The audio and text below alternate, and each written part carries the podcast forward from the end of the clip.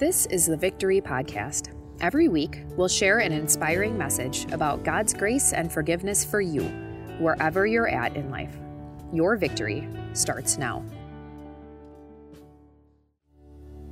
Well, that prayer is a good introduction to what we're going to be talking about this evening. We'll be focusing on the words that Moses spoke to the children of Israel. They're standing by the banks of the Jordan, about to enter into the promised land, and he's explaining to them why they've gone through a time of testing, these 40 years. And Lent is a 40-day journey that's supposed to mimic really what the Israelites went through as we prepare our hearts for Holy Week, as we prepare our hearts for Easter. So this is what Moses said. Be careful to follow every command I'm giving you today so that you may live and increase and may enter and possess the land the Lord promised on oath to your ancestors. Remember how the Lord your God led you all the way in the wilderness these 40 years to humble and test you in order to know what was in your heart, whether or not you would keep his commands. He humbled you, causing you to hunger, and then feeding you with manna, which neither you nor your ancestors had known, to teach you that man does not live on bread alone, but on every word that comes from the mouth of the Lord. Your clothes did not wear out, and your feet did not swell during these 40 years. Know then in your heart that as a man disciplines his son, so the Lord your God disciplines you. Let's pray. Lord God, we come before you this evening and we ask that you would fill us up with your word. We do not live on bread alone, but on every word that comes from your mouth. And so we want to meditate on your word. We want to receive your word. We want to receive your peace and your comfort. And we want you to guide us in this 40-day journey in Lent as we prepare our hearts for Easter. And Lord, don't let anything I'm doing get in the way of the work of your Spirit. Amen. For most Christians, there are two major holidays a year: Christmas and Easter. And what makes holidays so special is not just the day of the celebration, but their preparation, their anticipation. And for Christmas, it comes easy, right? Everything is really reminding you that Christmas is coming because Christmas is marketable, right? And so right away after Thanksgiving, the radio changes its tunes and you hear Christmas music and you know Christmas is coming. All the ads are reminding you to make sure you have bought all your lights and your Christmas tree and your decorations, and you bought your gifts and maybe something for yourself because Christmas is coming. And I think for the most part, that's a good thing. We should do everything we can to celebrate the birth of our King, the birth of Jesus, of a God becoming man. It's worth doing everything we can to celebrate. But how do you prepare for Easter? I would argue that Easter, that Holy Week, Jesus' life, death, and resurrection is even more important than Christmas. The problem is, it's not very marketable. And so no one is going to really remind you that Easter is coming. And so how do we prepare our hearts for Holy Week? How do we prepare our hearts for Easter? Well, for the past, really, 1,700 years, the Christian church has answered the question, how do you prepare for Holy Week with the season of Lent? It's a super ancient tradition that Christians have been practicing over and over again, and lots of the practices have changed over the years, but one of the most ancient practices is the beginning of Lent this day, Ash Wednesday. And when it comes to Ash Wednesday, the common practice, and we actually have done this here even at Victory, is that you would take ashes, and it's called the imposition of ashes, and they put ashes on your forehead and say the words that the Lord God spoke to Adam after he sinned and the consequences for his sin and the problem now that we'd experience as human beings. You hear the words, remember you are dust and dust you will return. And you hear that over and over again, you are dust and for dust you will return. And it might seem like a very morbid practice to go around and see people that have this dust on their foreheads and these ash on their foreheads, but it's really, I think, a powerful image that we are dust. That no matter how much we work out and eat healthy, no matter how advanced we get with technology, you and I, we are dust. All of us are going to die. And the power of Christianity is we can say that out loud and not shrink back, because Easter's coming. Holy Week is coming. And we can look in the face of death and admit, I'm going to die, but because Jesus rose from the dead, he's coming back. And he's going to raise my ashes from the dead. And he's going to resurrect this world. And because my sins are forgiven in Jesus, when God comes down, he will dwell again with his people just like he did in Eden. And so this is a good way to begin Lent, begin your preparation with Ash Wednesday. Now, a lot of the reasons that we're not doing the imposition of ashes is we really couldn't do it in this kind of crazy year with COVID. I don't know if we're ready to touch each other's faces yet, right? But it's a helpful reminder that you can look at death and not shrink back because Easter's coming. So what else could we do? What are other practices that the Christian church has done for almost 2,000 years that could prepare our hearts? I mean, Target's not going to prepare your heart, and the radio station's not necessarily going to prepare your heart. No one's going to tell you that Easter's coming. And so what could we do to tell our own hearts that Easter's coming?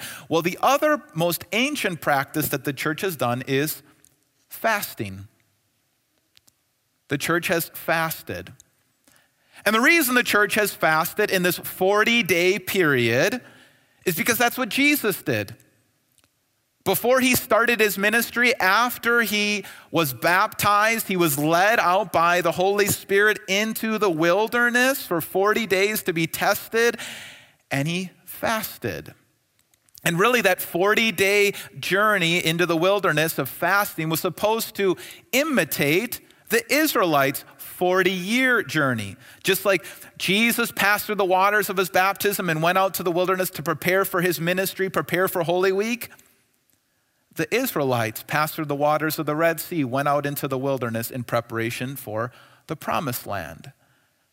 And so really looking at the story of Israel and what God was doing with the Israelites can actually help us prepare for Holy Week, can actually help us learn how to practice this ancient season of Lent. And so let's go to Deuteronomy chapter 8, and I don't know how much you know about this story of Israel, but about 1,800 years before Jesus, God's people went into Egypt. And then for 400 years, they were in Egypt. And for some of that time, they were slaves in Egypt. And so they called out to the Lord, and the Lord raised up Moses to lead them out of Egyptian slavery, again, through the Red Sea, passing through their baptismal waters of the Red Sea. But instead of bringing them right into the Promised Land, they wandered in the wilderness. And now after 40 years of being in the wilderness, that first generation died in the wilderness because of their disobedience. But all of those who had been born in the wilderness are now at the shores of the Jordan River, and Moses is giving his last speech to them. And that's what the book of Deuteronomy is. It's a long speech from Moses, his final words to warn them and encourage them and to explain to them why they experience what they experience. And so this is what Moses says in Deuteronomy chapter 8, verse 2. He says, remember how the Lord your God led you all the way in the wilderness these 40 years. Why? Why did they have this 40-year journey? To humble and test you in order to know what was in your heart, whether or not you would keep his commands. So Moses says, I want you to look back on these 40 years and understand what that was all about. God was humbling you. He was trying to teach you, you need him. You are dust and ashes. You are dependent on me. And so what did? He tested them. And it wasn't like a quiz to try to see a pass-fail grade. It was more like a spiritual x-ray for them to see what was in their own heart, whether they keep his commands, really whether they would love and trust their God. That was what God wanted to see. Do you really put me first in your life? Do you really love and trust me? Can you put your faith in me? And so to test them, to give them this spiritual x-ray, he had them go through this process of fasting. It says this in Deuteronomy 8, verse 3. He says, he humbled you, causing you to hunger and then feeding you with manna, which neither you nor your ancestors had known. And so God caused them to fast. God caused them to go out in the wilderness and to be hungry. And there was nothing they could do about it. They couldn't go and plant a bunch of crops in the wilderness. It was the wilderness. They couldn't go and buy a bunch of food everywhere. There wasn't access that they'd have no way to rescue themselves. God caused them to hunger on purpose so that they would be fed by him. And he fed them every day this manna, this daily bread that they received every morning except for the Sabbath.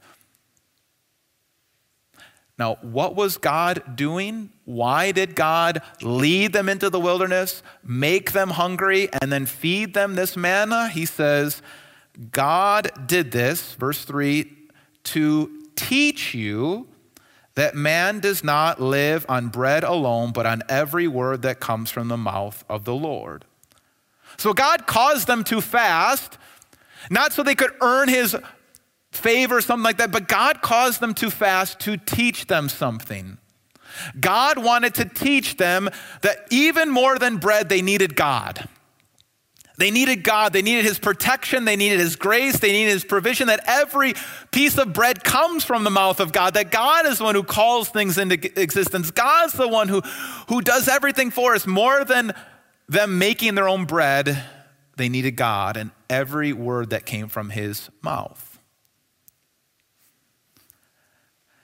So if we want to prepare our hearts for Easter and Holy Week, I think one of the things that we could consider is consider fasting for the same reason that God caused the Israelites to fast and the same reason that Jesus fasted. Why fast?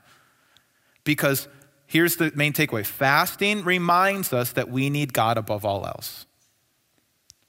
Fasting reminds us that we need God above all else. That's what God was trying to teach the Israelites in the wilderness. And that's what God can teach us in Holy Week, that above all else, we need God. We need his presence. We need his forgiveness. We need his acceptance. And the problem is, naturally, we don't think we need God. See, every time our phone dings, and every time another ad pops up, and every time we look at social media and see somebody else's perfect profile or perfect family photo, we have this ache in us that I'm missing something. And then we have this idea that if I just consumed or clicked or bought or indulged or filled myself up with more stuff, I would finally be satisfied. I'd finally be whole. I'd finally be okay with myself. And I've tried that, and I continue to try that. But guess what? Every time I click, thinking that on the other side of that product I buy, that new thing I try, whatever that is, that I think is actually going to satisfy my soul, I just feel bloated, exhausted, and empty. Because it's a lie. Now, it's okay to have these blessings from God of food and family and phones and entertainment. These are not in and of themselves bad things, but what we can do is take these good things and make them ultimate things, is How Tim Keller talks about it in his book, Counterfeit Gods, when we take good things and we make them ultimate things, they become bad things. We try to fill ourselves up with these things and they lead us empty and unsatisfied. So I want to encourage you to consider to combat that lie in preparation for Easter, to remember what you actually need is God. Now, for many of us, I didn't really grow up in a tradition or among people that fasted. I didn't really do this very often or very much. And I don't know if you've ever tried this out before, but this is an ancient practice that even Jesus did, that Christians throughout the centuries have done. I want to encourage you, but maybe you have lots of questions like, why fast? What should I do? What does this look like? How do I even do this? Well, Jesus tells us the thing that we shouldn't do. First of all, what should we not do? When he's speaking in Matthew 6 in the Sermon on the Mount, he says, when you fast, which is interesting, he expects this. He says, it's going to happen. When you fast, when you do this, do not look somber as the hypocrites do, for they disfigure their faces to show others they are fasting. Truly, I tell you, they have received their reward in full. And so Jesus says, you're going to fast. This is just part of something we do. And when you do it, don't do it for show. That's what not is for. Don't try to show off or try to earn God's favor with it or try to earn the credibility with other people or show yourself as some super spiritual person. That's not what it's there for. Remember, it's there to teach us. It's to teach us. And so that'll lead us to kind of think, well, what should I fast from? If I want to try this practice, this ancient practice, in order to prepare my heart for Easter and to kind of know that I need God, what should I fast from? Well, think about whatever has an excessive hold on your life. Is there something that you're using right now as this crutch, this coping mechanism, something that you find yourself running to over and over again, something that you think, I need this? And so if you're kind of struggling, like, man, is there something I really need to maybe consider fasting from? Maybe you could answer this question, fill in this blank. I thought I needed this, but I really need Jesus. I thought I needed my phone. I thought I needed my social media. I thought I needed that food. I thought I needed binging Netflix. I thought I needed this. This is what was going to answer my problems. This is my coping mechanism. This is the thing that's distracting me and taking up all my brain space and actually not helping at all.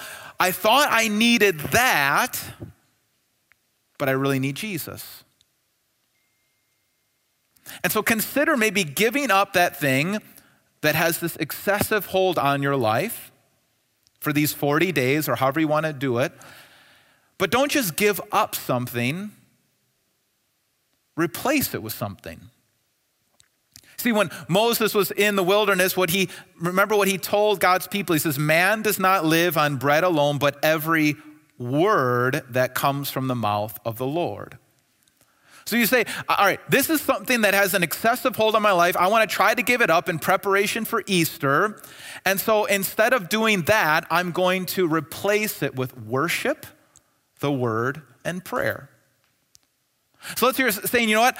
I'm so distracted now. I don't have room for God in my life because I'm so connected to my phone. I'm always distracted by it. So I want to do something, kind of curb that. I want to give that up for these 40 days. I'm going to maybe turn it off early before bed or take a day off every day or delete some things to make it a little harder for me to get at. I'm going to say no to that and I'm going to replace it with God's word, with worship, the word, and prayer. Maybe I'm going to go on a walk outside and worship God. Those times that maybe I would go run to food or Netflix or whatever as a coping mechanism, I'm going to read a psalm. I'm going to pray. I'm going to spend some time just talking to God. I'm going to realize my great need. Now, let me tell you, you start doing this, and there's plenty of ways to do this. There's plenty of different helps or tools like on the YouVersion Bible app or just reading a psalm or reading a section from the Gospels. When you start to do this, when you start to say no to something and replace it with worship, the word, and prayer, maybe even just saying the Lord's Prayer, it's going to be hard because we're all addicted. It's going to be super hard. And so I'd encourage you to maybe tell somebody, if you're in a life group, tell people in your life group, you know what, this is the thing that right now has got this excessive hold on my life for 40 days. I want to try to stop that. And I want to replace it with the word and worship and prayer. Tell your life group. If you're not in a life group, maybe you're in the men's or women's mentoring program. Tell the people in the mentoring program, this is the thing I want to stop for these 40 days. If you're not in that, talk to a family member or a friend or your pastors, and we can help you with that. And I'm still thinking, I have so many things that I'm connected. I'm still thinking, what is the one thing? I feel like I have like 10 things that could be on this list, but what is the one thing I want to give up as well? And here's what you're going to find. When you do this, you might fail. And that just proves the point, how much we need Jesus, how much we need his death and resurrection, how much we need him, how mortal we are, how connected we are, how far away from him our thoughts can be. And it's just gonna drive us back to the cross, to the message that God loves you, that God accepts you. And I think one final thing to just remind you on this is don't get legalistic on this. Don't get work righteous on this as if you're somehow earning something from God. Remember what Moses said, God did this to teach you that you don't live on these things alone, but on God's word alone. So let's just review real quick. Consider, not legalistically, consider fasting from something to connect yourself with this ancient practice of Lent that people have been doing for literally thousands of years. And don't do it for show, and don't do it to try to earn God's favor. Pick something that seems to have an excessive hold on your thoughts, on your heart, on your emotions, on your life. Pick something that seems to be bringing you farther from God and replace that thing with worship, the word, and prayer. You could pick something maybe from the YouVersion app, maybe pick a psalm or reading from the Gospels, and maybe say a prayer, maybe the Lord's Prayer. Tell other people, get other people around you so that you're not doing this alone, and expect maybe you might slip up, and that will just drive you back to the cross. It's easier to prepare for Christmas than to prepare for Easter, right? It's a lot easier to go buy something than to give something up. It's a lot easier to talk about the birth of a baby than about the death of Christ on the cross. Christmas is a lot easier to prepare for because Christmas is marketable, and talking about death and resurrection, that's not. But man, we need this. We need Jesus. We need his death and resurrection. We need Holy Week. We need Lent even more than we need Christmas. So I want to encourage you to try this, to experiment with this, to repent, try fasting, worship, meditate on God's word, and pray. And let me tell you, the more you prepare for Easter, the more you will involve yourself in this preparation, this process of these Lenten practices, the more you will praise your resurrected Savior on Easter morning. Amen. Thanks for listening to the Victory Podcast, brought to you by Victory of the Lamb in Franklin, Wisconsin. For video sermon archives, more information about us, and to let us know how we can meet you where you're at, go to victoryofthelamb.com.